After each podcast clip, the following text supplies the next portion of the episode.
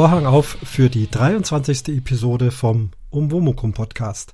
Ich grüße euch. Ja, ich bin schon wieder da. Wir hatten ja erst letzte Woche eine wunderbare Folge, die ich weiter nur empfehlen kann. Ist schon viel gelobt worden im Twitter und überall. Da ging es ja um die Berliner Luftbrücke, die ich mit meiner Mutter Heidi zusammen aufgenommen habe. Ja, und da gab's ähm, äh, Kommentare. Äh, überhaupt ist das Thema Kommentare momentan etwas äh, kontrovers in der Diskussion. Und ich dachte mir, ich probiere heute mal was Neues. Deswegen verrate ich euch noch nicht gleich, worum es heute geht. Aber nur Geduld, es wird nicht lange dauern. Dann geht das los und dann seht ihr schon, was ich vorhabe und ob das funktioniert. Kommen wir aber zuerst mal zu den schriftlichen Kommentaren. Da ist zwischendrin noch ein schriftlicher Kommentar eingegangen von Ralf S. Und zwar geht's da um die Umzugsfolge. Der Ralf schreibt: Hallo Christian, ich habe für meinen Umzug lange gebraucht, bis ich einen günstigen Umzugswagen besorgen konnte. Da gibt es einige Anbieter. Bei dem w w w punkt l k w vermietung punkt d e konnte ich ein echtes Schnäppchen für meinen Umzug nach München als Einwegmiete finden. Mein Tipp an dich.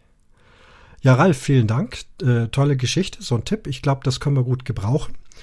Äh, wir selber hoffen jetzt mal in der nächsten Zeit nicht wieder umziehen zu müssen. Aber wir haben ja viele Hörer und so einen Tipp kann man gut gebrauchen. Ich tue die richtige, also komplette ähm, Homepage natürlich in den Shownotes verlinken. Und das Thema äh, Umzugstipps und Umzugstechniken und L K W-Mieten und was weiß ich was. Bei uns kam ja auch noch das Schiff dazu, das Hochseeschiff, als wir nach Südafrika umgezogen sind. Ja, das müsste auch mal ein extra Thema sein. Ich nehme es mir vor ähm, und hoffe, dass ich es dann irgendwann mal realisieren kann. Also nochmal vielen Dank für deinen schriftlichen Kommentar. Ja, und dann habe ich hier noch einen Audiokommentar äh, bekommen. Überhaupt generell zum Thema Kommentare, vielleicht nochmal ganz kurz zwischendrin. Mir sind Kommentare wichtig. Das ist, wie es manch andere auch schon gesagt hat, so das Brot und der Lohn der Podcaster. Und ich freue mich über Pod- äh, Kommentare und versuche sie auch immer zu veröffentlichen.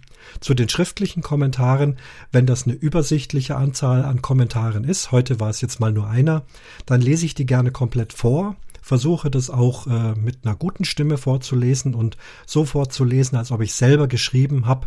Also sozusagen interessant. Das habe ich mal vom Micha von Making Tracks gelernt. Der liest die Kommentare auch immer sehr interessant vor und das gefällt mir einfach gut und das habe ich mir als Vorbild genommen und mache das auch so. Gibt übrigens noch viel mehr Podcaster, die auch sehr gut Kommentare vorlesen können. Dotti fällt mir da noch ein und ja, wenn ich da jetzt anfange, also es gibt wirklich einige, die das gut kennen. Und danach möchte ich auch, wie ich es ja gerade eben schon getan habe, immer gern drauf eingehen, denn diejenigen, die sich Mühe geben, einen Kommentar zu schreiben oder auch als Audiodatei zu schicken, die brauchen auch wiederum eine kleine Rückmeldung, mal mehr, mal weniger, je nachdem. Sollten mal so viele Kommentare drauf sein, dass es viel zu lange dauern würde, sie alle komplett vorzulesen. Ich verweise da mal auf eine der kürzlichen Reidinger-Folgen, da hatten die mal vierundzwanzig schriftliche Kommentare und haben dann auch davon abgesehen, die alle vorzulesen, weil das wird dann wirklich zu lang. Dann muss man halt so äh, das Wichtigste oder das, was einem am interessantesten erscheint, äh, als Essenz so ein bisschen rauspicken. Aber momentan schaffe ich es noch mit dem Vorlesen. Die Audiokommentare kommen bei mir auch ganz am Anfang in aller Regel, weil es einfach äh, anknüpft an eine der letzten Sendungen. Da ist, stimmt einfach die Chronologie meiner Meinung nach, dass man da erstmal drauf eingeht. Die Leute warten ja auch drauf, wird er veröffentlicht und was sagt man dann dazu? Und wenn dann die Kommentare rum sind, dann geht's zum neuen Thema. Also so handhabe ich das und so gefällt mir das als Hörer ganz gut und deswegen mache ich es in meinem Podcast, im Umwumukum Podcast, ganz gerne auch so. So, und jetzt nicht lang äh, quatschen, sondern einen Audiokommentar und äh, der Herr stellt sich hier selber vor. Ob er das tun muss, äh, weiß ich nicht, aber es gibt ja vielleicht doch immer noch den einen oder anderen, der ihn vielleicht noch nicht kennt. Also hört mal zu, was hier Überraschendes gekommen ist. Ja, hallo Christian. Mein äh, Name ist Klaus Backhaus und äh, ich höre gerne Podcasts. Und ich höre viele Podcasts und äh, deinen höre ich, glaube ich, seit Anfang an, den Umwumukum. Du siehst, ich kann das sogar richtig aussprechen. Bravo. Bravo. äh, normalerweise bin ich nicht der große Audiokommentarschreiber, aber äh, deine letzte Folge, die Nummer zweiundzwanzig, Berliner Luftbrücke, die treibt mich jetzt doch vors Mikrofon tatsächlich an der Stelle. Ich, ich bin ja sonst mehr auf Twitter, wie du sicherlich weißt, und äh, gebe da meine Kommentare ab zu diversen Podcasts und äh, ja, aber äh, die Folge zweiundzwanzig hat mich sowas von umgehauen. Das war eine so ein so klasse Ding, muss ich sagen. Also ein Interview mit deiner Mutter ist es, die Heidi, das weiß ich, äh, über ein gar nicht mal so altes geschichtliches Thema wie die Luftbrücke, und die ganze Story rechts und links, die fand ich einfach großartig. Es ist eigentlich kein Podcast, ich möchte fast sagen, das ist ein kleines Zeitdokument. Und warum äh, muss ich jetzt was dazu sagen? Weil ich es einfach so schön finde, solche solche Sachen ähm, ja quasi hier als Podcast zu archivieren. Ich meine, da muss man nichts schönreden. Die äh, Generation stirbt irgendwann aus und mit ihr werden auch die Geschichten aussterben. Und ich denke, so viel wie möglich, wie wir können, sollten wir da irgendwie, so wie du es machst, gerne in Audioform äh, ja behalten und und äh, archivieren. Klingt ein bisschen zu altbackend, aber ja, als Konserve zur Hand haben, um nochmal reinzuhören, wie das eigentlich früher wirklich war. Also, lieber Christian, ich mache es kurz, hat mir wahnsinnig gut gefallen, und ja, darum gibt's diesmal einen Audiokommentar von mir. Also, liebe Grüße aus München, der Klaus. Mach's gut, und ich freue mich auf weitere Folgen mit deiner Mutter Heidi, und bestell mal einen schönen Gruß. Bis bald. Servus. Lieber Klaus, danke schön äh, für diesen wirklich wunderschönen äh, Audiokommentar. Freut äh, uns natürlich, dass dir die Folge so gefallen hat. Und wie du schon äh, gesagt hast, du bist ja der fleißige Twitterer, da war es ja auch schon gestanden, und ich hoffe, dass es äh, weiter rumgeht und dass noch möglichst viele Leute diese doch sehr außergewöhnliche Folge hören werden. Und ähm, ja, wir bleiben in Kontakt, äh, ganz klar, wir wohnen ja auch nicht weit auseinander. Ist ja eigentlich fast schade, dass man sich nicht öfters sieht. Da muss man erst zum Podstock reisen, dass man mal Zeit miteinander verbringen kann. Aber wie es halt immer so ist, äh, das wird schon wieder klappen. Wer also den Klaus noch nicht kennt, er macht selber den das Podcast-Versuchslabor. Er ist ganz äh, aktiv am Raucherbalkon. Er macht äh, Face of Death mit dem Hatti zusammen und ist als Gastsprecher in weiteren Podcasts immer wieder mal und überall zu hören, und es ist auch ein äh, ganz lieber Mensch und ein fleißiger Musiker, der mit seiner Band unterwegs ist und so weiter und so fort. Also der Klaus, ein sehr, sehr lieber, geschätzter Freund und Kollege. So, und dann habe ich noch einen Audiokommentar bekommen, und zwar von der Dela, und auch den werde ich jetzt hier erstmal einfach mal starten. Hallo lieber Christian, hier ist die Dela von Delas Rastercast. Ich habe gerade deine Folge zu Berge und Meer und Kapstadt gehört, und mir kam dabei ein kleiner Gedanke, und mich würde sehr interessieren, äh, was du da so grundsätzlich drüber denkst. Ihr wisst ja, dass ich so ein kleines bisschen der Sprache interessierte Mensch bin und mich auch viel mit... So, Nanu werdet ihr sagen, jetzt blendet er diesen schönen Audiokommentar einfach aus. Was ist da los? Ja, folgende Idee. Ich habe also von der Dela eben diesen äh, Audiokommentar bekommen, und der hat mich doch sehr stark zum Denken angeregt, und äh, ich werde nicht nur drauf reagieren, sondern werde eine ganze Podcast-Folge zum Thema Sprache machen. Und da dachte ich mir, bevor ich jetzt einfach nur diesen Audiokommentar abspiele, frage ich doch die Dela, ob sie mal live mit in die Sendung reinkommen möchte. Und wenn die Technik hier klappt, dann müsste sie jetzt an der anderen Leitung sein. Hallo Dela, bist du da? Ja, hallo, ich bin anwesend. Ich begrüße dich, Christian. Ja, Mensch, das ist ja klasse. Das freut mich wahnsinnig, dass das erstens klappt und dass du da Lust hast, mitzumachen. Ähm, vielleicht wollen wir dich erst mal kurz vorstellen. Natürlich kenne dich schon eine ganze Menge von deinem Podcast, aber erzähl mal, wer du bist und wo du gerade bist und was du so podcastmäßig machst. Ja, also ich bin die Dela, oder im richtigen Leben Marlene, so nennt mich allerdings keiner mehr. ähm, ich komme ganz ursprünglich aus dem Erzgebirge, so kurz hinter Zwickau. Und mittlerweile hat es mich nach Essen vers- äh, verschlagen, mehr oder weniger. Und ja, jetzt sitze ich hier und versuche mein Leben so weit wie es geht auf die Reihe zu bekommen. Und ja, regelmäßig oder unregelmäßig podcaste ich halt auch darüber, über mein Leben, über die Menschen und die Dinge, die mir mein Leben gelegentlich mal sinnloser, schwerer machen, als es sollten. Aber auch über die schönen Dinge, die mich so glücklich machen. Und das sind auch ganz viele. Ja, also ich kenne ja deinen Podcast, ich werde den auch verlinken. Also wer sich da äh, dafür interessiert, der kann dann da bei dir reinhören. Dein Thema war ja auch in einem deiner Folgen oder in mehreren Folgen schon, du interessierst dich für Sprache und für, für Dialekte. Und das war ja jetzt auch Inhalt dieses Audiokommentars, den ich jetzt da gerade ausgeblendet habe. Also was treibt dich da um mit Sprache, auch speziell was Berge und Meer betrifft?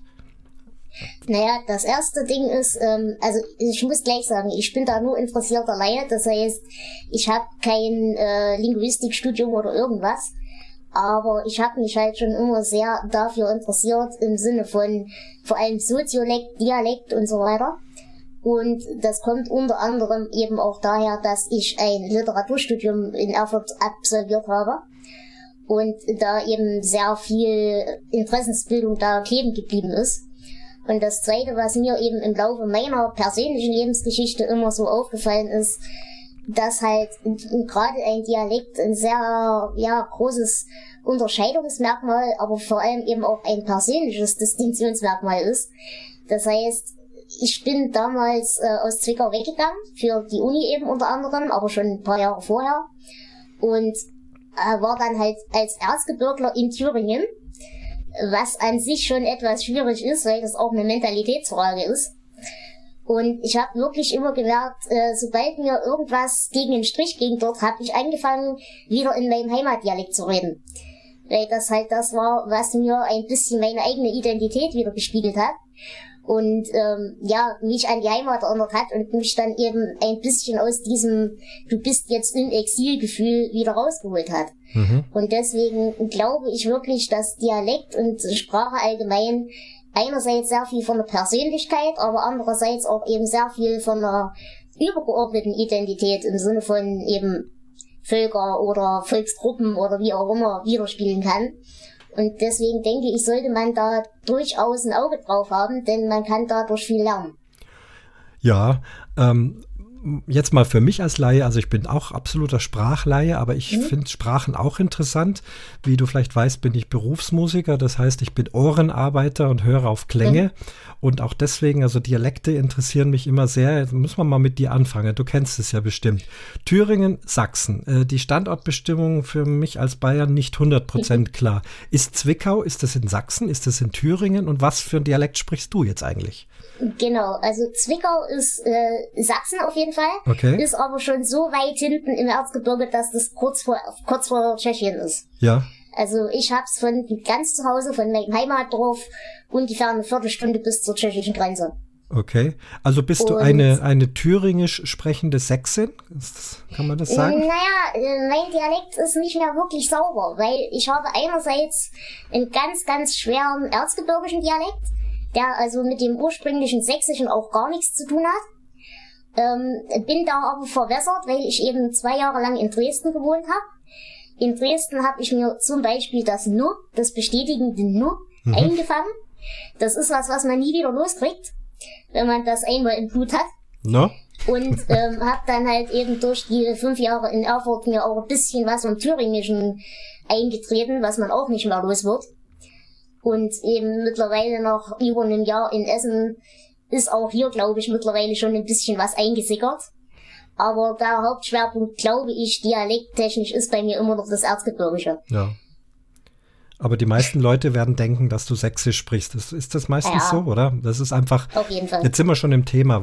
Es ist ja nah beieinander. Du sagst, es liegt an, an der Grenze, es ist ver, verwässert, es verwischt. Das kennen wir ja überall. Also ich bin ja jetzt hier im, im, im Süddeutschen, im Bayerischen. Mhm. Da haben wir ja nun eine ganze Menge. Das Oberbayerisch, das Niederbayerisch, äh, Fränkisch ist wieder anders. Äh, ich wohne jetzt mittlerweile im Allgäu. Das hört sich wieder ein bisschen wie Schwäbisch an oder wie Schweiz und dann rüber nach Österreich. Also das, das kennt man ja ohnehin. Ich fand eine These von dir ganz interessant, die haben wir noch nicht gehört, was äh, Dialekte mit Bergen äh, verbinden könnte. Kannst du das nochmal wiedergeben? Also die Grundidee, wie gesagt, ich weiß nicht, inwiefern das irgendwie wissenschaftlich ist, aber das war auf jeden Fall so eine Theorie, die im Laufe meines Studiums auch mal erwähnt worden ist. Ähm, ist halt die, dass vor allem in Gebirgsregionen, dass die, die Gebirgs, in Anführungsstrichen Völker oder die Menschen in, in Gebirgsregionen ähm, untereinander sich sehr ähneln in der Sprache, im Dialekt. Und dass das halt unter anderem zum Beispiel daher kommt, dass ja oft äh, eben bergige Regionen auch eine Bergbau-Vergangenheit haben. Und ähm, da zum Beispiel ja auch so Sachen beachtet werden müssen wie Echo oder eben wie zum Beispiel Kommunikation im Schacht, also während des Bergbaus. Und dass dadurch zum Beispiel Silbenverkürzung auftritt und dass dadurch eben Wortverschiebungen und, und Verwaschungen eben auftreten. Und dass eben diese reinen Erfordernisse der Sprache aufgrund der Geografie, dass diese dazu führen, dass eben diese, diese, diese Merkmale vereinheitlicht in allen diesen Regionen zu finden sind.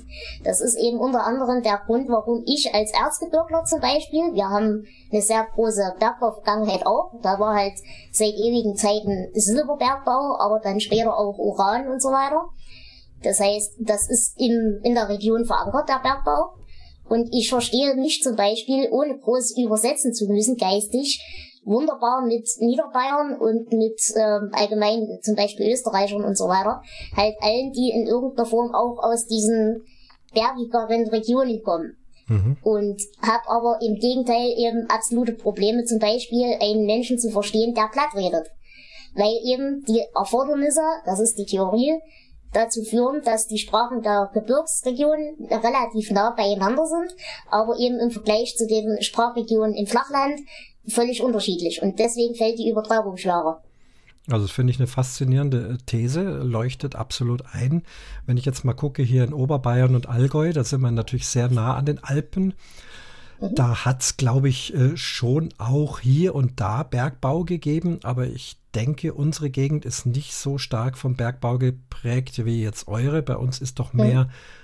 auf den Bergen drauf, also sprich Almen, ähm, Kühe, ähm, oben auf den Almen, äh, Bergsteigen und so weiter. Mhm. Aber da ist ja auch Echo, also das ist, könnt, könnte ja dann ein ähnlicher Effekt sein. Und genau. äh, Thüringen ist ja nah dran an Franken, also das Fränkische, was ich auch mhm. ganz gut kenne. Von meinen Elternseiten her bin ich übrigens halb Franke, halb Sachse, das mal fürs Protokoll. Sprachlich allerdings nicht, wie man hört, ja. Verstehen tue ich es halt gut. Ähm, wie empfindest du Fränkisch im Vergleich zu Oberbayerisch? Ist völlig anders oder sind das für dich ähnliche Sprachen? Ähm, da muss ich jetzt wieder ein kleines bisschen passen. Ich bin, also wenn ich in Bayern so an sprachliche Dinge denke, dann denke ich vor allem so Richtung Landshut.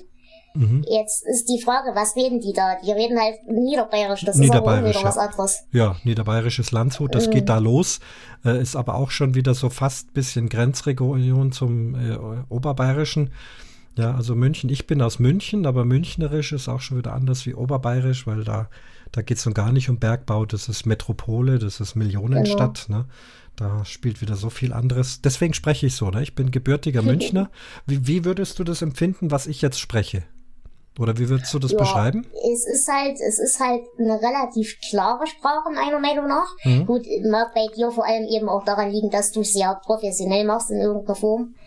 Ähm, aber erfahrungsgemäß sind halt diese, diese Nicht-Vorgebirgsregionen halt deutlich klarer. Das heißt, man hat zum Beispiel nicht diese Sim-Zusammenziehung. Also mhm. zum Beispiel, um, um ein Beispiel zu geben, der Vogtländer. Der Vogtländer, der tut so langes Dinge beim Reden. Das heißt, die haben eine ganz enge Sprachmelodik, die sehr engmaschig ist. Und in den äh, anderen Regionen, zum Beispiel, würde ich jetzt blind sagen, Fränkisch auch, ist halt etwas entzerrter. Das heißt, es ist klarer voneinander abgegrenzt. Die einzelnen Worte sind voneinander abgegrenzt. Die einzelnen Silben sind etwas weiter voneinander abgegrenzt. Und es gibt halt auch nicht so viele Rundungen in den, in den Worten. Mhm. Das heißt, es ist, wenn ich so definieren sollte, es ist etwas eckiger. Ja, also der Vogtländisch ähm, kann ich auch aus mehreren Gründen ganz gut verstehen. Erstens, ich glaube einfach, weil es so wie du es beschrieben hast, auch mit dem Bayerischen oder dem Prinzip des Bayerischen. Man kann mhm. die Sprachen ja nicht direkt vergleichen, aber mir, mir leuchtet das Prinzip ein. Und ganz pragmatisch, es kommen sehr gute Musikinstrumente aus dem Vogtland und da bin ich öfters mal gewesen. Und da gewöhnt man sich dann auch mal, wenn man so einen halben Tag mit so einem mhm. Holzblasinstrumentenbauer, äh, wo sind denn die in Markt Neukirchen zum Beispiel und, und sowas. Ach, ne? mich, ja, ja genau, da kommen die, da kommen die alle her. Adler-Nähmaschinen und dann nach dem Krieg haben mhm. sie dann Oboen und Klarinetten gebaut und äh, solche Sachen. Da kenne ich das Vogtländische. Was mir beim Forschen, was heißt Forschen, natürlich habe ich ein bisschen mich auf die Sendung mhm. versucht vorzubereiten. Ähm, der Begriff Hochdeutsch, was sagt dir das? Was, was äh, denkst du, was Hochdeutsch ist? Ähm, ich persönlich halte Hochdeutsch für einen Mythos. Mhm. Ähm, allerdings, ähm, da kriege ich jetzt auch wieder Haue dafür. Nein, also ich finde schon, man sollte zumindest in der Schriftsprache ein ein vernünftiges äh, Hochdeutsch an den Tag legen. Also man sollte es zumindest in der Theorie können, drücken wir es mal so aus. Ähm, ich glaube aber, dass eben, wie gesagt, Dialekt in irgendeiner Form nichts ist, wofür man sich schämen muss, weil es eben auch unter anderem die eigene Identität stützt und formt. Und deswegen halte ich da sehr viel davon, dass eben man zumindest Hochdeutsch in der Theorie kann und sich da auch ausdrücken kann, aber andererseits eben den Dialekt dabei nicht irgendwie vertuscht oder vernachlässigt oder wie auch immer, geschweige denn den verbietet in irgendeiner Form. Allerdings ist es natürlich sinnvoll, wenn man eine, ich nenne es mal, gewisse Sprachbasis hat, mhm. auf die man sich einigen kann. Eben, wenn man zum Beispiel mit einem Menschen, der Plattdeutsch spricht, sich verständigen muss. Dann ist das vielleicht schon der sinnvolle Weg, sich da auf eine gemeinsame Ebene zu einigen. Aber ich glaube wirklich, dass man, also es gibt ja Regionen, die ausgeprägteren Dialekt haben als andere.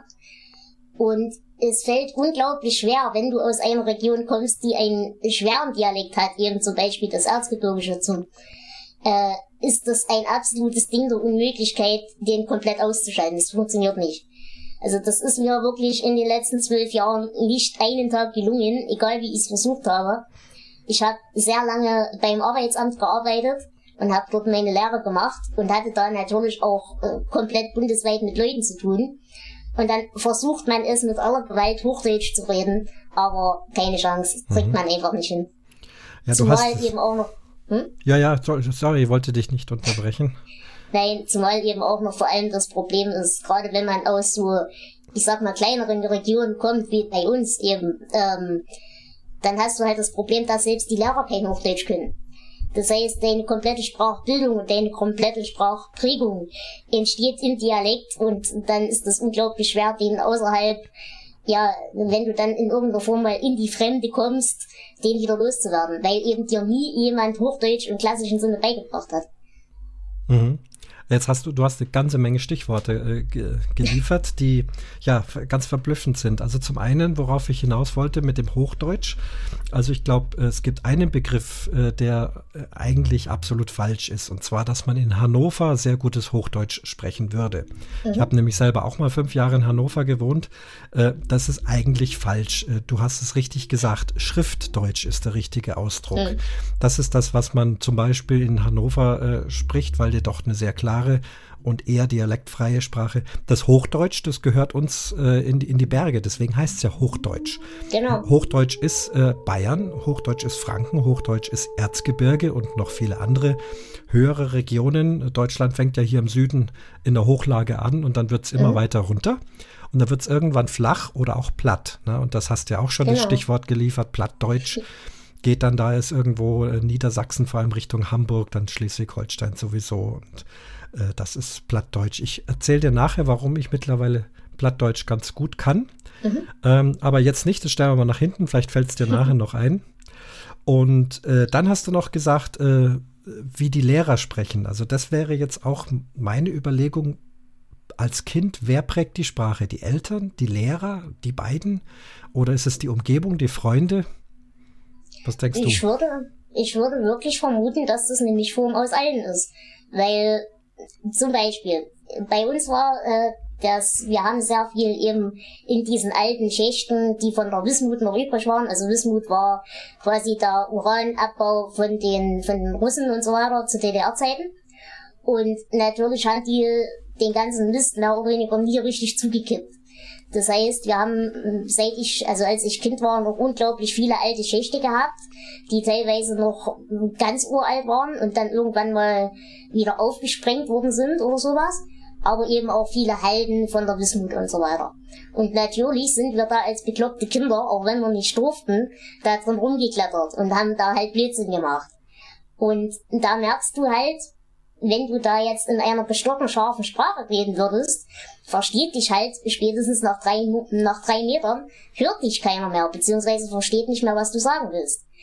Und dadurch, würde ich schon sagen, prägt alleine schon die reine, ja, die Dinge, die du tust, prägen deine Sprache, aber andererseits eben auch eben die Umgebung, in der du dich rumtreibst, also deine Familie, deine Freunde. Bei mir ist es zum Beispiel so, ich habe äh, sehr viele Verwandte in Bayern. Ähm, ich bin mir jetzt auch nicht ganz sicher, aus welcher Region die kommen, aber die müssten es auch so um, um Landshut rum gewesen sein. Ja. Ähm, habe aber gleichzeitig zum Beispiel auch Familie in, an der, am Bodden, an der Ostsee. Das heißt, ich kenne beide Extreme gewissermaßen. Und da bleiben von allen Ecken so Wörter hängen. Das prägt nicht unbedingt den ganzen Dialekt, aber es bleiben aus unterschiedlichen Dialekten einzelne Worte im Zweifelsfall hängen. Und ich denke, der, der grobe Überbau des Dialekts, der wird sich dann wirklich daraus formen, wie spricht deine Familie, wie sprechen die Lehrer, wie spricht dein Umfeld und was ist erforderlich für deine Sprache. Mhm. Gibt es Dialekte in Deutschland, äh, mit denen du, also die du weniger verstehst, also zumindest wenn sie es ausgeprägt sprechen? Ähm, ja, lassen wir erstmal bei der Frage. Also wie sieht es da aus? Also wie gesagt, mit, mit richtigen Platt tue ich mich unglaublich schwer. Da verstehe ich fast kein Wort. Ja. Ähm, ansonsten alles, was so Richtung französischer Grenze geht, Koblenz und so weiter, äh, kommt auch drauf an, wen man da erwischt. Schwäbisch tut mir persönlich sehr weh, verstehe ich aber. Okay. Ist aber wahrscheinlich für mich derselbe Effekt wie für einen, was weiß ich, Berliner, der in Sachsen hört. Mhm. Ähm, das, ist, das macht halt körperliche Schmerzen. Okay. Aber also wirklich vom reinen Verstehen schwer tun ist bei mir wirklich nur beim, beim Plattdeutschen. Also sobald es Richtung See geht, da ist es vorbei.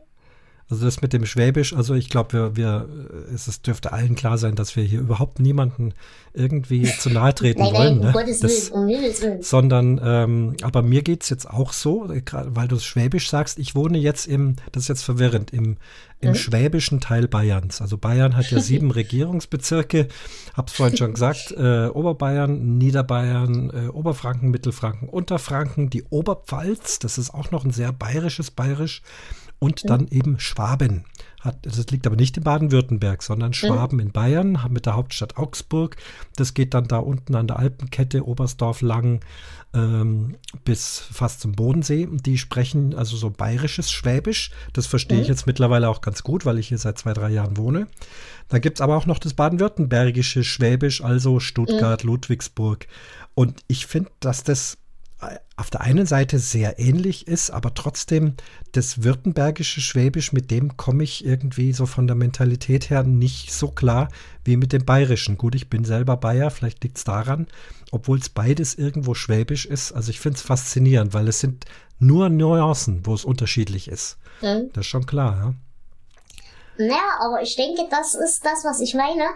Du kannst aus dem Dialekt eines Menschen sehr viel ablesen. Über die, nicht über die Mentalität des einzelnen Menschen, das wäre zu viel gesagt, sondern ich glaube wirklich über die, zum Beispiel über das Lebenstempo. Drücken wir es mal so aus.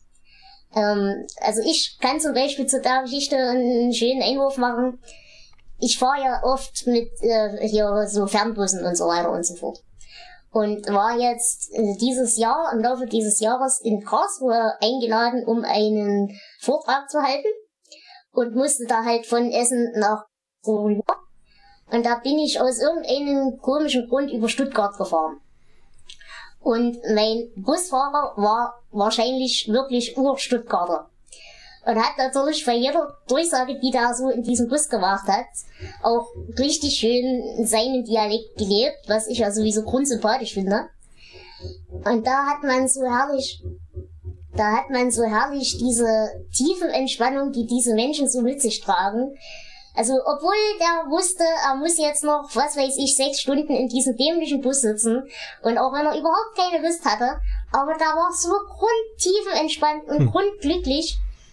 Und im Gegenteil gibt's halt auch so Dialekte, die von, äh, ich weiß nicht, ob dir der Begriff des Ningelns was sagt. Nee, sag nochmal. Ningeln. Minge? Des Ningelns. Ningelns. Nee, habe ich noch nicht ja. gehört. Ningeln ist so ein bisschen quengeliges, potenziell überjammerndes, leichtes Mi-Mi-Mi-Mi-Mi in der Stimme. Okay. Und auch da gibt es eben Dialekte, ich nenne sie jetzt nicht, wer weiß, wen ich meine, der weiß, wen ich meine, äh, die dafür auch absolut prädestiniert sind. Und auch das prägt meiner Meinung nach die Mentalität von ganzen Regionen. Oder andersrum, das ja. ist halt immer eine gegenseitige Beeinflussung. Also ich denke jetzt da mal, äh, wenn, wenn du das sagst, ähm, äh, Richtung Heidelberg, Mannheim zum Beispiel, diese Gegend, mhm. wo, die haben so, so einen Singsang drauf. Ich weiß nicht, ob das das gemeint ist, was mhm. du da gerade sagst. Fällt mir jetzt gerade so mhm. ein. Ein Singsang, ja, aber ja. Äh, nicht so, also wirklich so dieses, dieses, die Welt ist schlecht. Okay. Also die, die Sprache reflektiert, die Aha. Welt ist schlecht. Hey. Naja. Was sagst du zu Berlin? Kennt man zum Beispiel noch von diversen ostdeutschen Politgrößen. Also nicht okay. jetzigen, sondern D D R-Größen. Ah. Wenn man so an Honecker denkt und ja. so weiter, so dieses. Das, das, das trifft ganz gut. Der hat ja auch sehr, eine sehr hohe Stimme gehabt, oder? Mhm. Also ich habe den ja nicht so oft gehört. Ähm, weiß nicht, du kennst ihn wahrscheinlich. Ich bin auch zu jung. Ich habe den live auch nicht mal mitgekriegt. Wenn ich richtig gelesen habe, bist du eigentlich so ein, ein Wendekind, kann man das sagen? Ja? Genau. Zum, zum also ich bin zwar noch vor der Wende geboren, ja. aber ich habe nicht mehr viel davon mitgekriegt. Ja, genau. Das hatte ich also auch gesehen. Und aber trotzdem, man, man, man kennt das ja, dieser, diese, diese sehr hohe Stimme und dieses Ningeln. Was hatten der für, hatte der einen Dialekt? Ist das auch Richtung Sächsisch oder ist? Das ist Sächsisch gewesen. Schon. Und wenn ich mich jetzt nicht ganz, aber da will ich keinen Blödsinn erzählen, wenn ich mich nicht ganz falsch erinnere, ist da auf jeden Fall ein großer Leipziger Einschlag drin. Okay. Aber ich kann mich täuschen. Das ist wieder, wie ich vorhin gesagt habe, bayerisch und münchnerisch. Also Leipzig dürfte in mhm. Sachsen liegen, aber Leipziger genau. ist wieder anders als sächsisch und münchnerisch ist auch anders als äh, oberbayerisch, wenn man da nach Garmisch runterkommt. Genau. Da kommen wir wirklich in die Feinheiten. Der Honecker, warte mal, der Honecker ist geboren im Saarland, stimmt das? Der ist im Saarland. Doch, der ist gebürtiger Saarländer. Die haben ja nun auch eine ganz eigene Sprache, die wieder mit dem Rheinland-Pfälzischen sehr äh, verwoben mhm. ist. Ich glaube, da können wir auf den, auf den Planet Kai mal verweisen, der ja dauernd immer zwischen der saarländischen und rheinland-pfälzischen Ecke hin und her geworfen wird, aber an sich äh, pfälzisch redet, aber so nah am Saarland dran ist, dass es für mich sich wieder saarländisch anhört. Mhm. Ähm, und der Honecker, ja gut, äh, ich weiß jetzt nicht, wie lange der da gelebt hat. Äh, wahrscheinlich ist er recht früh dann nach, nach Sachsen gekommen und hat dann da mhm. so, ein, so einen Einschlag gekriegt. Ja, no, ähm, aber jetzt mal meine Frage, ganz spezieller Dialekt, auch äh, Berlin. Wie, wie, mhm. wie kommst du mit Berlin zurecht, da mit der Sprache? Ähm, ich persönlich muss sagen, Berlin ist bei mir sehr lustigerweise geschlechtsabhängig. Ich finde zu Männern, die einen ganz schweren Berliner Dialekt haben, da passt diese, ich nenne es mal Klumpigkeit, also ohne, dass das negativ gemeint ist, aber Berlinerisch klingt halt für mich sehr kompakt, sehr schwer und klumpig. Mhm. Und ähm, ich finde, dass bei Männern ist das sehr angenehm, bei Männern finde ich das auch durchaus attraktiv. Bei Frauen finde ich es nicht unattraktiv, aber durchaus etwas befremdlich meistens. Weil das dann halt auch meistens so, äh, ja, kommt halt natürlich auch immer auf die optische Schere des Ganzen an. Aber für mich ist halt ein Berlinerisch sehr angenehm dreckig. Mhm. Ich weiß nicht, wie ich es anders ausdrücken soll. Aber es ist halt ein sehr schweres und sehr einfaches und sehr ehrliches, ja, ein sehr ehrlicher Dialekt. Und da finde ich, ist da immer sehr, sehr anfällig dafür, wie die Optik zu dem Menschen dann ist. Das heißt, wenn da jemand vor mir steht, der in hübschen Glitzerklamotten und was weiß ich nicht, dann fällt mir das sehr schwer, das zu parsen, dass da jetzt ein absolut Ur-Berliner Dialekt redet. Mhm.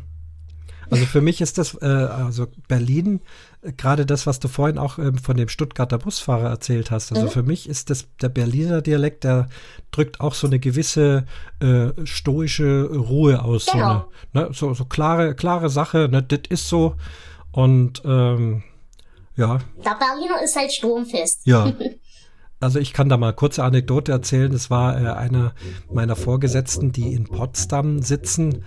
Äh, der war bei mir in München zu Besuch und wir mhm. waren bei uns in München in der Kantine und es gab an dem Tag Currywurst mit Pommes. Das ist jetzt hier in unserer Kantine halt einfach so eine, so eine rote Bratwurst mit einem Haufen mhm. Ketchup drüber und, und, und Pommes, das war's. Ne? Und er sitzt also gedankenversunken über diesem Teil und seine Sekretärin war neben ihm gesessen und dann sagt sie, Chefe, was ist? Was ist? Und er sitzt da, guckt, sagt keinen Ton. Sagt sie nochmal, Chefe, was ist? Und dann sagt er irgendwann, dit ist keine Currywurst. Und das war so, also, so herrlich berlinerisch und ich, ich mochte ja. diese Szene so wahnsinnig. Also dieses, dit ist keine Currywurst, womit er recht hat. Also ich bin ja auch öfters in Berlin und allein schon da am Flughafen Tegel, da diese Essbar, da kriegst du halt Currywurst, wie sich's gehört. Da aber, kann ich doch auch ganz kurz, ja, ganz kurz. Sehr gerne. Herrlich, ein, ein, ich hatte, also ich habe lange Zeit in Dresden gewohnt und hatte da einen Freund, der mit mir dort in diesem Heim eben äh, gelebt hat und der kam ursprünglich auch aus Berlin. Und dann kam es irgendwann, dass äh, ich ihn mal mit zu mir in die Heimat genommen habe, aber eben im Gegenzug er auch mal mich nach Berlin mitgenommen hat. Und dann waren wir halt zu Besuch bei seiner Mutter, beziehungsweise er war schon vorgefahren irgendwie. Und ich bin dann hinterhergekommen und klingelte dann an der Haustür. Und die sehr angenehme, aber sehr resolute junge Dame machte mir die Tür auf, äh, brüllte mich an, mehr Kurven nicht, knallte mir die Tür wieder vor der Nase zu. Ich stand dann erstmal draußen, hab verdutzt geguckt. Und in dem Moment macht sie die Tür wieder auf, schüttelt sich aus vor Lachen und meinte, nein, das mussten wir jetzt machen, weil du Sachse bist. Ja. Und dann hat sie mich reingelassen und mir ein Bier in die Hand gedrückt. Naja, super. Aber das, das beschreibt, finde ich, diese Art so schön. Ja. Okay. Plattdeutsch. Plattdeutsch, das ist, das kann man fast nicht mehr Dialekt nennen. Ne? Das ist eigentlich schon, schon wirklich eine Fremdsprache in dem Sinn. Mm-mm. Kommt ja. halt daher, weil es, soweit ich mich erinnere, ist es ja eigentlich schon wirklich schon eine Sprachverwaschung. Also das ist ja schon kein Dialekt mehr. Das hängt ja schon sehr viel am Skandinavischen dran. Rein von der, von der Wortbildung zum Beispiel her. Ich hätte äh, jetzt wir auch haben ja auch schon eine ganz eigene Grammatik und so weiter. Meinst du Skandinavisch? Bist du sicher? Weil ich, äh, ich schieb's eher in die niederländische Richtung. Niederländisch und Flämisch. Ich würde sagen, das ja. kommt drauf an, in welche Richtung von Platt wir reden. Okay, ähm, ja, klar, verstehe. Denn da gibt's ja. ja auch verschiedene. Also ja. es gibt ja das, das schleswig-holsteinische Platt da oben. Aha. Und ähm, das, was wir in Sachsen als Fischkorbplatt bezeichnen, mhm. das ist halt das so Richtung Ostsee hoch. Und ähm, also ich denke, da kommt's wirklich auch extrem drauf an, aus welcher Ecke von da oben das kommt. Mhm. Beziehungsweise da unten. Jetzt hast du ja vorhin auch, äh, also die Hochdeutschen, also die Süddeutschen, äh, inklusive mhm. bis hin zu dir ins Erzgebirge, als äh, Bergbausprachen bezeichnet. Und da mhm. oben haben wir ja Seefahrt. Hat die Seefahrt da auch einen Einfluss auf die Sprache, deiner Einschätzung könnte ich, nach? Könnte ich mir sehr gut vorstellen. Ich kann es nicht beweisen, wie gesagt. Ich ah. kann ja auch meine Theorie nicht beweisen. Aber äh, ich denke schon, dass das auch sehr wichtig ist, dass du über, gerade wenn du eben über große Distanzen kommunizieren musst, hast du halt bestimmte Spracherfordernisse an deine Silben zum Beispiel oder eben an die Melodik, dass eben zum Beispiel auch der Wind oder was auch immer, entweder du musst halt mit dem Wind schreien oder du musst halt gegen den Wind schreien. Im Schacht als Gegenbeispiel hast du halt weder das Problem, dass du da sonderlich viel äh, den Wind bedenken musst, sondern zum Beispiel eben Gegengeräusche von Werkzeugen oder eben Echo im Sinne von enge Gänge, die dann reflektieren. Und ich kann mir vorstellen, dass das auch eine massive Auswirkung auf die Sprache selber hat. Auch eben in den, in den Seefahrtregionen in irgendeiner Form. Allerdings würde mir jetzt da gerade nichts einfallen, welche Sprachverschiebung da sinnvoll wäre. aber die gibt es bestimmt. Ja, auf jeden Fall. Also da, äh, das ist ja ein Thema. Also wir reden jetzt hier da mal eine halbe oder dreiviertel Stunde mhm. drüber. Das ist natürlich eine wahnsinnig interessante Wissenschaft. Da haben auch bestimmt ganz viele Leute schon was drüber geforscht. Aber wir zwei, äh, ja, lassen es einmal mhm. einfach mal aus uns herausblubbern. Und wer weiß, wer sich dann jetzt auch noch wieder meldet aufgrund dieser Folge und vielleicht uns da auch noch äh, die eine oder andere Erleuchtung bringt. Also ich bin da auch schon wieder sehr sehr gespannt, was da kommt. Ja, das würde ähm, mich auf jeden Fall freuen. Na klar. So, jetzt Quizfrage. Ähm, hat mit dem zweiten Teil deines Audiokommentars zu tun, mhm. den wir ja nicht gehört haben. Ähm, in dem Zusammenhang würde ich jetzt fast mal sagen, selbst wenn wir alles besprochen haben, nach meinem Outro werde ich trotzdem, du hast ja die Mühe gegeben, äh, für alle, die es interessiert, deinen Audiokommentar nochmal komplett einfach senden, damit er dran ist. Und wer mhm. das dann gern nochmal anhören möchte, der kann das tun. Aber an sich... Äh, Haben wir jetzt über alles geredet? Nein, über eins haben wir noch nicht geredet. Jetzt meine Frage, warum glaubst du, dass ich Plattdeutsch mittlerweile ähm, ganz gut verstehen kann? Woran könnte das liegen? Naja, ich muss dazu sagen, ich verfolge dich jetzt noch nicht so ewig. Tut mir leid, tut mir leid. Ah, denk mal an meine letzte ja Sendung. Denk mal an meine letzte Sendung, da habe ich über eine bestimmte Stadt gesprochen. Oh, oh, oh. Kapstadt, Südafrika. Genau, also ich könnte mir nur vorstellen, dass du eben vor allem durch die Arbeit da sehr viel Kontakt hast oder zumindest mit vergleichbaren Dingen. Okay, na dann äh, werde ich dich mal äh, aufklären, denn du hattest ja gefragt, ähm, ob denn auch diese, deine Theorie mit den Bergsprachen und den Meersprachen mhm. auch auf Kapstadt zutreffen könnte. Was ja die Besonderheit hat, das hatte ich in, in der vorletzten Sendung genau. erzählt, dass da also dieser riesige Berg und dieses ganze Bergmassiv, das sind, ist ja auch nicht so wie die Alpen, aber doch schon sehr, mhm. sehr groß, direkt am Meer liegt. Genau. Äh, und ich habe da also länger drüber nachgedacht. Die äh, Antwort darauf ist, äh, es ist dort völlig anders. Die Sprachentwicklung, denke ich, ist dort weder Hochsprache noch Niedersprache, mhm. weder Bergsprache noch Meersprache, ähm, sondern kommt irgendwie aus, aus ganz anderen Geschichten ähm, her. Und als ich dort gelebt habe, äh, gab es offiziell nur zwei Landessprachen, nämlich Englisch, damit bin ich auch mhm. ganz gut zurechtgekommen, und dieses Afrikaans nennt sich. Das Afrikaans mhm. ist mit zwei A geschrieben und kommt vom Niederländischen. Ganz einfach, mhm. die niederländischen Seefahrer und die englischen Seefahrer sind irgendwann fünfzehnhundert irgendwas am Kap der Stürme, am Kap der Guten Hoffnung gelandet mhm. und haben sich dort niedergelassen. Und seitdem gibt es dort weiße Menschen, die Englisch und ja eigentlich Altholländisch sprechen. Und da, da ist diese Verbindung. Ich habe dort gelernt, diese Afrikaansprache zumindest ganz gut zu verstehen. Und als ich mal in Belgien war, Belgien hat ja nun auch wieder so eine Sprachverwirrung, die sprechen Französisch und Flämisch. Und ja. dieses Flämisch, das ist tatsächlich diesem altholländischen Afrikaans wahnsinnig ähnlich. Ich war verblüfft, wie viel ich okay. da verstehen konnte. Und das wiederum ist dem, zumindest dem Plattdeutsch, was ich so kenne, also was eher so Ostfriesland, so mehr mhm. Richtung darüber liegt, ähm, da war ich also auch erstaunt, dass ich dadurch Plattdeutsch ganz gut. Das ist cool. Hattest du nicht in, in, in deiner Folge auch jemand, der mal Plattdeutsch da was vorgelesen hat? War das bei dir? Äh, ich, ich, also ich weiß, ich hatte auf jeden Fall im Zuge dieser Diskussion auf Twitter, ähm, auf Twitter jemanden, der Plattdeutsch geredet hat.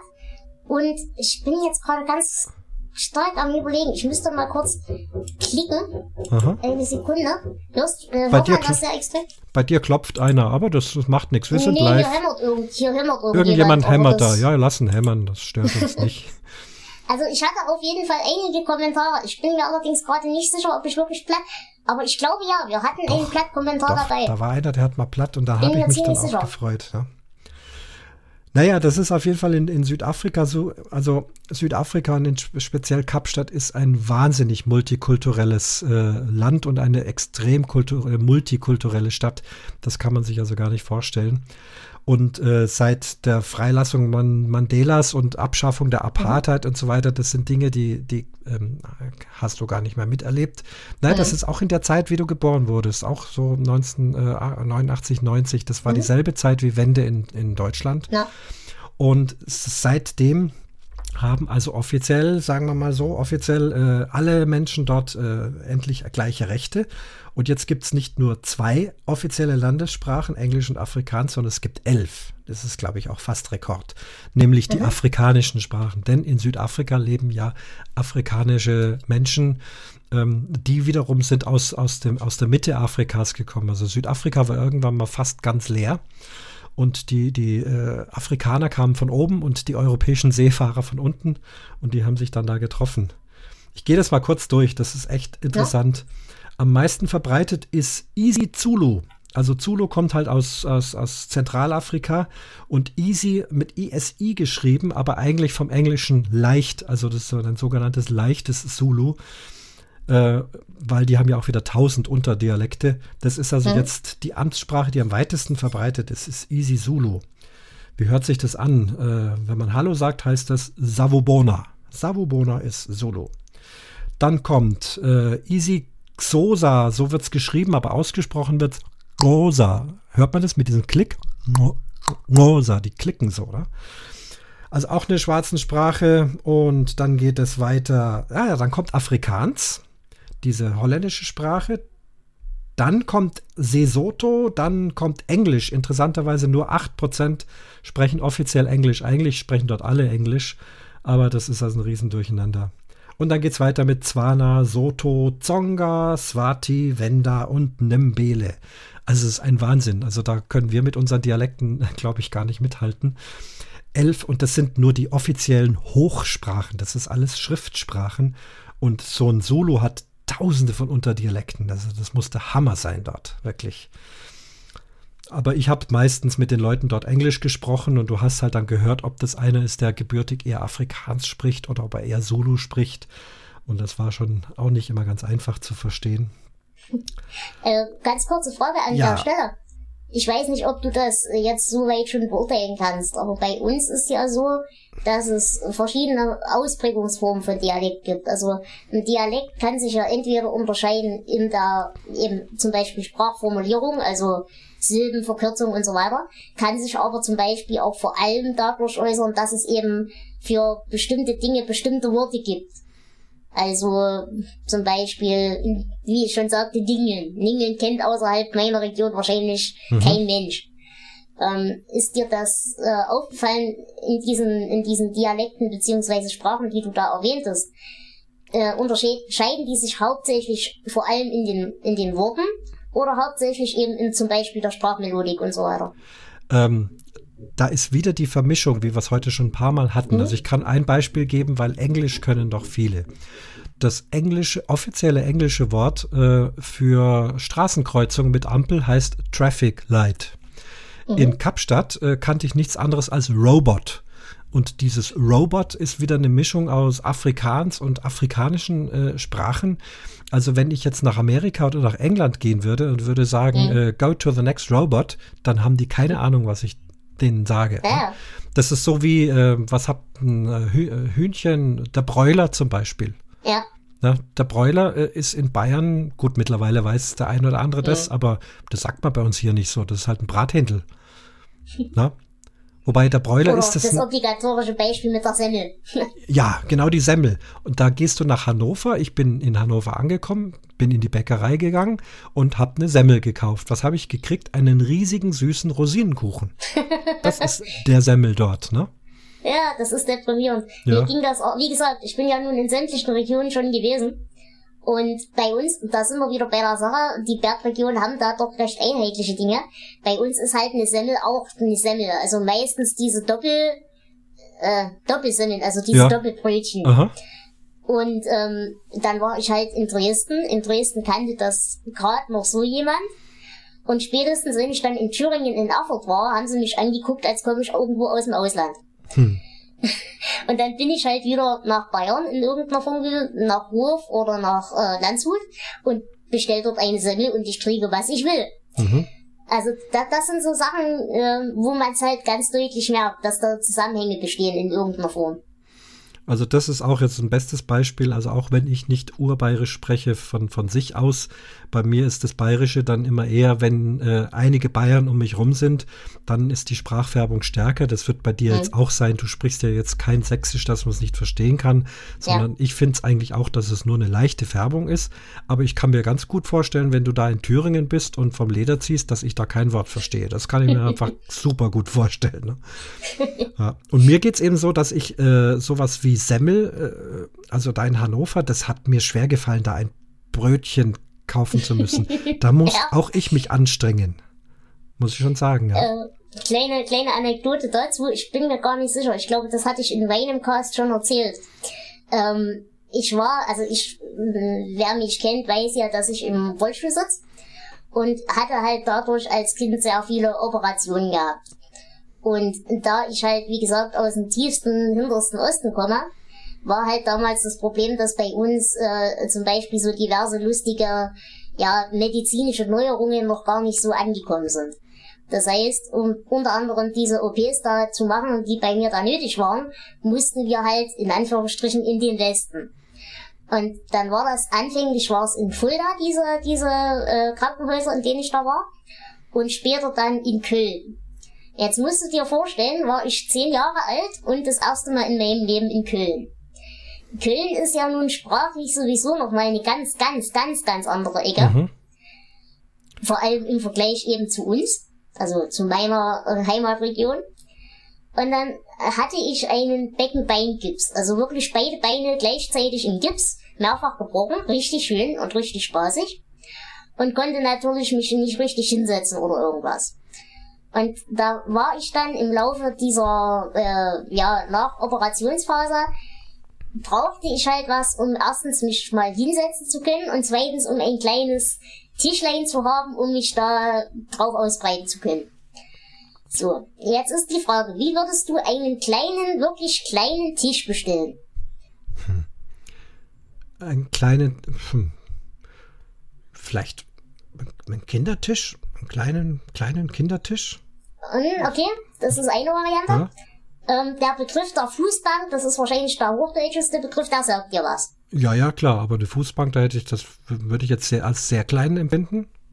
Naja, genau, aber ja. es ist ja, ich bin ja auch sehr klein, also ja. ich brauche wirklich etwas ganz Kleines. Okay. Ähm, wir waren also auf der Suche nach dem Begriff der Fußbank. Bei uns heißt dieses Wort Hitch. Sag nochmal. Ich kann dir nicht, ich kann dir nicht erklären, warum das Hitch heißt, habe ich keine Ahnung. Hitch. Aber eine, eine Hitch ist eine kleine Fußbank, ein kleiner Trittschemel. Okay. In irgendeiner Form. So, und dann saßen wir dort wirklich und haben über eine Dreiviertelstunde versucht, den Kölnern beizubringen, was eine Hitch ist. Und sind wirklich elendig kläglich gescheitert, weil uns das hochdeutsche Wort absolut nicht bekannt war. Mir als Kind sowieso nicht, das zu der Zeit noch nie großartig draußen unterwegs war. Und meinen Eltern halt auch nicht. Und dann sitzt du dort wirklich in diesem Krankenhaus mit Zettel und Stift und fängst an, diesen Menschen da dieses kleine Objekt aufzumalen, das du brauchst, damit du innerhalb Deutschlands diese Sprachbarriere überwinden kannst. Wahnsinn. Herrlich. Der Klaus Backhaus hört jetzt ganz genau zu, ne? Der Klaus ist aus Köln, der ja vorhin gesprochen hat. No. Ja, mal schauen, ob der gewusst hätte, was eine Hitch ist, was der da gebracht hatte, ja. Das wird uns dann twittern, ne? Er ist ja der Twitter-König. Genau. Ja, ja, das sind, das, das sind so Sachen. Ähm, ich habe noch eine Frage. Du hast ja auf deine Homepage geschrieben, dich kann man jeden Scheiß fragen, du hast da keine, keine Berührungsängste. Ähm, was deine Stimme betrifft, du hast ja eh schon gesagt, du bist jetzt nun äh, eher einfach wirklich klein, ne? Mhm. Rein metermäßig, erzählst du immer sowas von einem Meter, ne? Das, das ist genau. nicht viel. Ähm, deine, mhm. deine Stimmlage selber würde ich als äh, sehr hoch äh, ja. bezeichnen, ja. Äh, Passierte das oft, dass Leute, ähm, die jetzt dich einfach optisch noch nicht gesehen haben, äh, dich dann fragen, äh, ob du, w- warum du eine, eine eher hohe Stimme hast? Äh, liegt es überhaupt an der Größe? Denkst du das, dass es so ist? Dass da einfach, also ich bin Musiker, ne? Eine kleine ja. Geige, eine große Geige. Die kleine Geige klingt äh, höher als die große Geige, weil einfach auch der Resonanzraum kleiner ist. Genau. Ne? Ist, das hängt doch damit zusammen, oder nicht? Also einerseits hängt es auf jeden Fall an der eigentlichen ursprünglichen Größe, die halt schon mal nicht vorhanden ist. Ja. Wie du halt schon sagtest, ich bin in, in ziemlich genau einen Meter groß und einundzwanzig Kilo. Das heißt, ich bin ein wandelnder Bierkasten. Mhm. Das freut und, wieder den Klaus. Und natürlich ähm, ist da wirklich der Resonanzkörper nicht da. Ja. Und dann kommt aber bei mir eben noch erschwerend dazu, dass ich ähm, durch meine Grunderkrankung eine ziemlich extreme Skoliose habe. Und die halt unter anderem vor allem auch das Lungenvolumen nochmal extrem einschränkt. Mhm. Und dadurch ist halt der sowieso schon begrenzte Platz noch enger. Und dadurch ist natürlich auch eine gewisse Kurzatmigkeit, weshalb ich auch sehr schnell rede. Wenn das störend ist, dann müsst ihr mir das sagen, dann kann ich das bewusst ein bisschen runterregeln. Aber das liegt halt vor allem wirklich an der Anatomie. Mhm. Ähm, um aber deine Frage zu beantworten, ob mich da viele Leute drauf ansprechen. Äh, der Witz ist wirklich, obwohl ich seit siebenundzwanzig Jahren sage, ihr braucht keine Angst vor mir zu haben, ich bin weder empfindlich noch sonst was. Äh, die meisten Leute haben halt wirklich, wirklich Angst, da, ja, ich weiß nicht, ob sie Angst haben, sich lächerlich zu machen oder ob sie Angst haben, dass ich dann böse bin oder irgendwas. Sehr viele Leute denken sich da sicherlich ihren Teil und fragen sich, woran das liegt, auch bei anderen Dingen. Aber trauen sich halt nicht zu fragen. Und ich kann das durchaus verstehen, dass man sich da komisch vor, bei, vorkommt dabei. Aber ich kann da immer wieder nur alle Leute ermutigen, wenn euch irgendwas auf der Welt, egal ob das Menschen wie ich sind oder ob das irgendwas anderes ist, wenn euch was merkwürdig vorkommt oder interessant oder was weiß ich was, dann einfach fragen. Klar, es wird immer mal irgendeinen Idioten geben, der da blöd reagiert, aber die Mehrheit der Menschen würden dann lieber euch eine vernünftige Auskunft geben, soweit es geht, äh, als euch dann blöd anzumachen oder euch doof zu finden dafür, dass ihr gefragt habt. Denn da haben wirklich sehr viele Berührungsängste, die eigentlich nicht sein müssen. Mhm. Ja, also ich finde es auch faszinierend. Also zum Beispiel jetzt podcasten wir hier zusammen. Ich habe dich sehr di- dicht auf dem Kopfhörer. Jetzt kenne ich deine Stimme schon länger und dich persönlich habe ich auch auf dem Podstock kennengelernt. Wir hatten jetzt mhm. zwar nicht die Zeit, dass wir beide jetzt da stundenlang miteinander reden, wie es halt so war auf dem Podstock. Da ja. ist vielleicht mal gerade nur noch ein Hallo oder irgendwas. Aber durchs Podcasten kommt man sicher stimmlich näher. Für mich äh, klingt das äh, so wie ich es jetzt höre, vollkommen vertraut, äh, normal, wobei, was ist schon normal, ne? Keiner ist normal, ja. Aber du weißt, wie ich es meine. Ja, äh, wenn man die Stimme zum ersten Mal hört, dann äh, fragt man sich wahrscheinlich, na nu, äh, wieso klingt das so? Aber ähm, es ist einfach, man, man ordnet das ein. Ich denke, wie jeden Dialekt, den du vielleicht zum ersten Mal hörst. Genau. Also äh, ich finde das jetzt auch echt faszinierend, wie, mhm. wie das einfach so passt. Aber wie gesagt, das muss man einfach auch ein paar Mal gehört haben. Auf und, jeden Fall. Ja, das, das habe ich ja jetzt getan. Aber ich sag mal so, ich habe dadurch einen Vorteil, man erkennt mich immer wieder. Ja. Ich kann mich nicht unsichtbar machen, egal wie ich es versuche. Ja, ist doch auch, ist doch auch klasse. Ne? Ich finde das auch schön, wie du, wie du das so, so siehst und finde das total angenehm. Und ähm, vielleicht sollten wir jetzt zum Abschluss der Sendung, wir laufen jetzt gerade auf die geplanten sechzig Minuten mhm. zu, ähm, vielleicht auch noch, jetzt weiß ich, habe ich vollkommen verladen, Faden verloren, aber das ist so beim Live, was wollte ich jetzt gerade sagen? Ähm, hab's vergessen, vielleicht fällt mir es gerade wieder ein. Egal, ich werde auf jeden Fall, ähm, jetzt, jetzt sabbel ich rum, deinen Audiokommentar noch einspielen mhm. und, ah ne, jetzt weiß ich es wieder. Äh, das ist dein erster, äh, wie hast du es genannt, Gemeinschaftspodcast, also du warst mhm. noch nie genau. jetzt in so einem Dialog, wollen wir einfach mal festhalten. Was ich finde, was grandios gelungen ist, mir hat das einen super Spaß gemacht, mit dir da äh, über das zu unterhalten. Ich glaube, wir könnten auch zehn Stunden darüber reden, aber wollen es nicht übertreiben. Gibt es noch irgendwas, was dir einfällt, was du noch loswerden wolltest an Fragen oder an Dingen, die du erzählen wolltest zu dem Thema? Oh nein, eigentlich bin ich grundsätzlich da sehr glücklich. Ich möchte nur an der Stelle immer noch mal betonen, wenn ihr einen Dialekt sprecht, egal wie schwer er ist und egal wie komisch er vielleicht im ersten Moment in den Ohren fremder Menschen klingt, schämt euch nicht dafür. Es ist ein Teil eurer Identität und behaltet euch den, bewahrt euch den. Das ist genauso in meinen Augen, wie Klaus schon sagte, auch irgendwo eine Zeitkapsel und irgendwo eine Kulturkapsel, genauso wie deine letzte Folge mit deiner Mutter zusammen. Das ist ein Kulturgut und ich denke, ohne das irgendjemanden aufzwingen zu müssen und zu wollen, das sind Dinge, die man erhalten kann, ohne damit irgendjemanden weh zu tun. Und deswegen sollte man das auch tun. Ein besseres Schlusswort könnte man gar nicht geben. Deswegen halte ich mich jetzt auch kurz und sage, wie ihr es gewohnt seid, äh, danke erstmal, Dela, dass du da warst und mit mir gesprochen hast. Und äh, danke, dass ihr zugehört habt. Äh, und damit schließt sich der Vorhang zur dreiundzwanzigsten Folge vom Umwumukum Podcast.